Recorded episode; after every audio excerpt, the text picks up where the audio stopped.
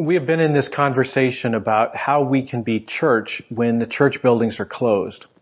Because that's the situation we're in. The churches are closed and so how do we, how do we function as a church in this, in this time when churches are closed? And what we've been learning is that God's okay with uh, the churches being closed. God isn't super excited about buildings. We saw how, how when David proposed building a temple for God, God was kind of unenthusiastic. God said, I liked my tent. And so we saw the way that God liked the, the mobility of the tent. He could just pick up and Israel would follow wherever he led them. And, and that's something that the temple doesn't have that, that capability. So, um, God's okay with a building that's mobile or even a tent. Um, uh, the other thing uh, we've seen is that we can worship God somewhere else, that we're not tied down to a particular site where sacrifices are performed because Jesus has, has performed the sacrifice we need and as a result, um, we can sacrifice um, our, our praise and our good deeds to God wherever we are. We can worship God wherever we are because wh- wherever we encounter God because because um, God has made the whole world holy. We read in scripture that heaven and earth are filled with God's glory. So uh, all ground has become sacred ground because of Christ. So so we've we've learned these two things about worshiping as a church in a time when when church buildings are closed. And at this point, we might be asking, um, well, then why do we have buildings? Why do we have a building like this one? Um, and I, I, would imagine there's a lot of pastors like me who are asking that question. Uh, just this week, um, we we got uh, another uh, elevator inspection. This is something we have to do periodically, um, even though no one has been in the elevator for two weeks, uh, uh, two months almost. Uh, we still have to have the elevator inspections. I also saw on a, um, a pastor website thing. It said it said, "Hey, if your buildings aren't being used, be sure that you run water in them because you don't want to let the water go stagnant in a building. So we have to come over and flush the toilet and run the sink a little bit, uh, just because it's been so long since the building's um, water was used. So, so we, we have these sorts of things that all, all, of the expense and the maintenance hazards that are involved in a building. So why do we have a building? What, is the point of a building? If God isn't excited about buildings and if we don't need them in order to find a place where we can worship God, what is important about buildings? Well, buildings are really helpful. Buildings serve a very important purpose. But they only serve a purpose. Buildings are not themselves the purpose. So we're going to talk today about the purpose that buildings um, serve, uh, and and then that'll help us understand how we can how we can relate to our building better. So, so what is the purpose that a building serves? The purpose of a building is to facilitate the uh, assembly of a congregation. The assembly of a congregation is the purpose of a church building. Now what do I mean by that? Well, assembly is the word that Jesus uses. It's used actually over a hundred times in the New Testament. But when Jesus describes his church, when he tells Simon Peter, um, Peter has, de- has de- um, declared him to be the Messiah, and Jesus says, um, you are Peter. He says, you're right. You, um, you are Peter, and on this rock I will build my church. When Jesus talks about church, the word he uses is actually the word for an assembly. And in Bible times it was used for an assembly like, like in Anchorage. Our, our municipal assembly is the local government, um, uh, body. And that was the case in the, the first century as well. It was a word that was used to describe the, the local government. And it, where it comes from is even before that, uh, back in, you know, times long before that, what it would mean is that somebody like a, a Paul Revere type character would come riding through town saying there's a crisis, that an army's attacking or something like that. He would say that there's this crisis. Everybody needs to come out and we will put our heads together. We'll figure out how we're going to respond to whatever this crisis is. And then over time, what happened is they said, hey, um, instead of all of us coming out, why don't you all just get together periodically? You know, you, you leaders of the, of the community, you get together and then we will, we will, um, let you sort out what we're supposed to do in the event of some sort of a crisis. And, and that word, that assembly, uh, came to mean, like in, like in Anchorage and like many places, it means the, the body of government. And Jesus says it is this word that he will build, that it is that assembly that he will build. Now, what is a congregation? I actually looked this one up. I didn't know. Um, but it means uh, to flock together like birds. Um, maybe you've met somebody before and you've said that they are a very gregarious person. Um, I'm not. I'm an introvert. But I've met people who are very gregarious. And a gregarious person is somebody like a bird. He likes to be in a flock.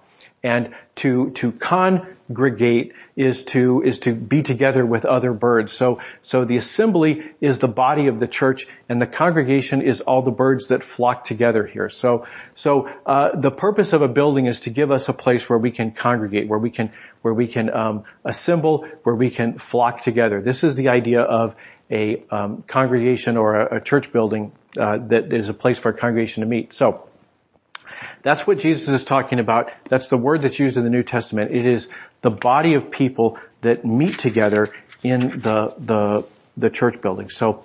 Um, uh, our church building is serving its purpose if it's enabling that congregation to meet together. So, what we're going to see as we look at um, Acts two is this is the way it played out in the first century. So, we begin with uh, verse one of uh, chapter two of the book of Acts, and it says, when Pentecost day arrived, they were all together in one place.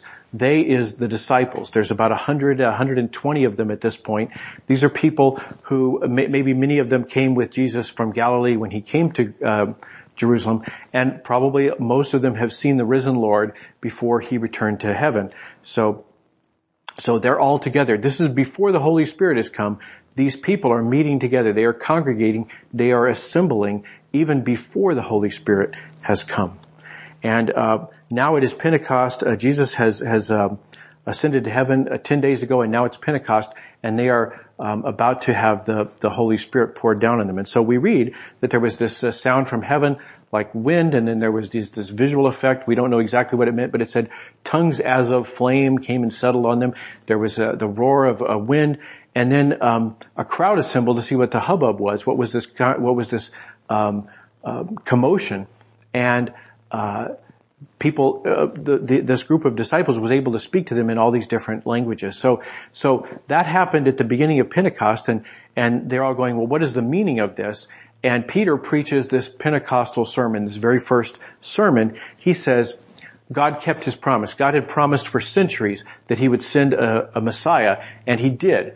God kept his promise. He sent the Messiah, but there's a problem, which is you killed the Messiah. But there's good news. When you killed the Messiah, God raised him from the dead. So it's not too late for him to save you. That, that you didn't like miss your one chance to get saved. You can be saved now because God has raised him from the dead. So that's the place, um, that is most of the, the, uh, chapter two. And then, um, it concludes this way. It says, those who accepted Peter's message were baptized and God brought about 3,000 people into the community on that day. And the one thing we can, we can guess is that if 3,000 people were added to this group of 100 uh, on that day, they probably did not go back to the same room they started in.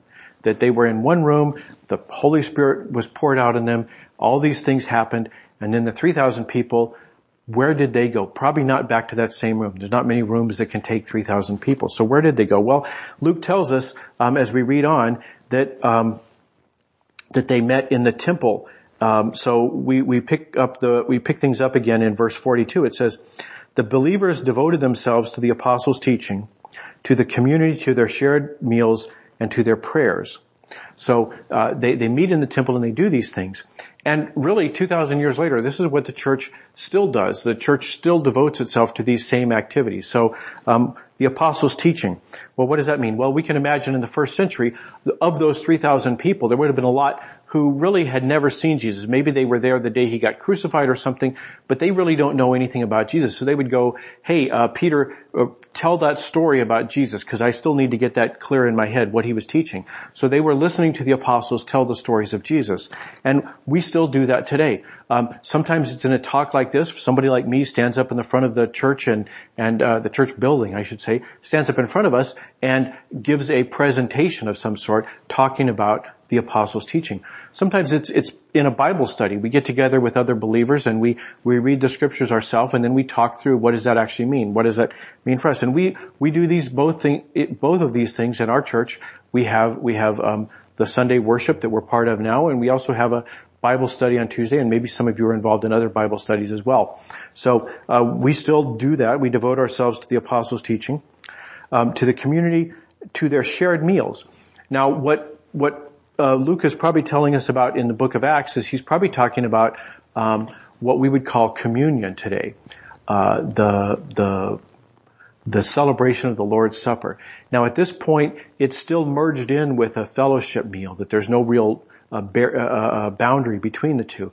Now, later on, um, in the course of uh, the next 20 or 30 years, there were some abuses, and so we read in some of Paul's letters the way that those two things started to get separated, and people kind of ate one thing and then they would get together for the celebration of the Lord's Supper as a separate thing. But we still do the sacraments um, in in our worship services today. When we get together, we have we have uh, the Lord's Supper regularly. Um, if it weren't for coronavirus, this Sunday we would have been celebrating um, baptism. Um, so we would have been celebrating the Lord's Supper. Luke tells us about these people who are baptized. So we also celebrate bapti- baptism today. So that's another thing we do in churches still today. And then he talks about prayer. And uh, he doesn't mean private prayer. Jesus told us very clearly that, that there's a there's a role for private prayer, and oftentimes private prayer is exactly what we should be doing, not making a show of it, going into a private place and praying to our Father who sees us in secret. Uh, this is a different kind of prayer. It is uh, it is corporate prayer. It is when the body of uh, believers gets together and they pray collectively. And um, we do that today, but I think in particular what this probably means is singing. Because if you think about it, that's the best way for the whole community to pray together. When we are praying together, we're able to, to hear each other, but we're not confusing each other with just a babble of voices. So, um, by prayer, uh, they, they may mean, um, they may have envisioned this idea of sung prayer. So, uh, but anyway, we, we do that in churches still today. But especially, especially churches have community. This word community, um, uh, is is a word that that um, we we still use sometimes today in church churches. A churchy word. It's koinonia, and it occurs 17 times in the the New Testament, uh, and um, it it describes the way the church uh, relates to each other. Um, Paul uses it many times in his letters, um, and uh, uh, Luke only uses it this one place in the book of Acts, but he uses a different word um, a lot. He uses the word that means come together. So he uses the word come together 16 times. So uh, he's he's using this idea of the the community of people getting together to do something many times. And uh, so so what is it? What is this community that um, that they're talking about? Well, it's all the things that Christians do together. And you may think, well, I don't do a lot with Christians. Well, then then you're doing it wrong because there's 59 things that Christians are commanded to do and you can only do them with other Christians. So if you don't have any other Christians that you're in a relationship with, then you're missing out on 59 different things the New Testament teaches us to do. And so um, I'm gonna I'm gonna list them to you. Where did I put my list? So there are 59 things that we can do, and that's too many for me to remember. So I have a list here, and uh, what there are are things like this. So uh, we welcome one another, we accept one another, uh, we serve one another, we bear one another's burdens, we admit our sins to one another, and we forgive one another. We don't gossip about each other. We don't complain about each other. We are patient with each other. We are kind and compassionate to each other. We encourage one another. We submit to one another. And probably my favorite passage is the one we heard in our call to worship today. Um, in the book of Hebrews, we read um, that we are to think about how to motivate each other to show love and to do good works. I love the, the word that's used here. Um, it says to motivate. When it, when it says, let's think hard, let's think hard about how we can do something. What are we going to try and do? We're going to try and motivate each other to show love and good works. Why, and do good works. Why do we need to motivate people for that? Well, because we don't always feel like it. Sometimes we feel like not doing that, and so we need to be motivated. And the word for motivation here is, is means to be poked with something sharp.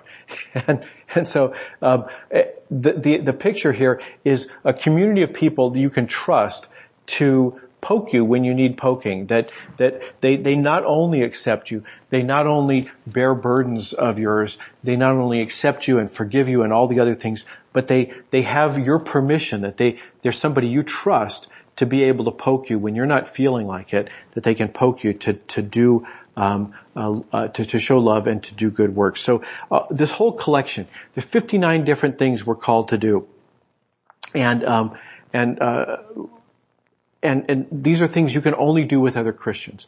That you cannot do them by yourself. And so that if, if, you don't do, if you don't have other Christians that you're in relationship, if you don't meet somewhere, if you don't uh, flock together with other Christians someplace, then you're not able to do these different things that we're called to do. But if we do, if we do, if we do the things that, that the New Testament teaches, if we, if we welcome one another, if we accept each other the way that, the way we are, um, if we encourage each other to get better, if we um, sometimes even provoke each other to get better, um, if we can if we can build that kind of community, then um, Rick Warren says that we will have to lock our doors to keep the world out because the world is that hungry for that kind of community, a place where they can be trusted, accepted, welcomed. This is this is what the world needs, and um, he's managed to, to build his church to about 20,000 people. So um, I suppose he knows something or other about uh, people coming to your church when the doors are open. Now, of course, our church doors are closed right now. The church doors are locked, and so uh, um, uh, maybe when we get back together, people will be beating down the doors to get in. But we can do something in the meantime. Even though this building is closed, we can do something right now. And um, we, we can do some of this virtually online and maybe with other Christians we live with. We can do this sort of thing uh, with them. Uh, Andy Stanley is another pastor from a big church, and I heard him once say he was saying the problem with a big church, uh, you know, row after row of people come together, together to listen to you know the apostles' teaching and prayer and so forth. He says that's great, but we learn in rows, but we grow in circles that the place we actually grow as Christians, the place where our community gets deeper and stronger is when we're sitting in circles, when we're actually looking at each other face to face and saying, so tell me how this is working for you. You know, how does this look in your life? Because here's what's going on in my life. And that kind of thing we can do without a building. That actually, if our, if we think of our Zoom call or our Skype meeting or um, a Google Hangout or whatever it is we're doing, if we think of that as a circle, then that's actually a better way to grow this kind of community than in a big building. We read in the book of Acts, he says that, he says that they did meet in the temple, but it says they also um, met in their homes. That they didn't simply come together for this big purpose, but they met in smaller groups. You can imagine 3,000 people wouldn't fit in any building except the temple perhaps. So, so um, we can do these things and we should do them. And in fact, my prayer for you is that during this time, while we're waiting for the building to get reopened, and I've spent some time this week actually looking into what the, what the requirements are for us to be able to do that. But while we're waiting for all the, the, the metrics that the health officials use to get better, while we're figuring out exactly what the procedures we'll need as a congregation in order to be able to meet together in a building, I want to encourage you to do some flocking together, do, do some congregating, do some assembling, because this is an important part of what the church is. Jesus called us an assembly for a reason. So get together with other Christians, do some of this one anothering with each other. And maybe when, when the church begins to open up again and we're, we still have limits on how many people can meet together, whether it's 10 or 20, this kind of phased reintroduction people talk about as we begin growing back together, maybe you can continue to meet with, with that small group of people that you've been meeting with. Because buildings are optional. Buildings are optional. They're, they're helpful. They serve an important purpose, but they're optional. What's not optional is assembly. Some assembly is required. Let's pray. Loving God, uh, we thank you for the, the teachings of the New Testament, the teachings of all the different writers who experienced that first century church and have told us this is, this is what we are aimed at, that that kind of community, a community that trusts and, and, and builds each other up, that, um, that helps each of us become more and more like Jesus Christ. Uh, Lord, we pray for our church both now and when we resume meeting together that you will help us to be a true congregation, a true assembly that is, that is growing in community as well as knowledge. We pray all this in the name of Christ our Savior. Amen.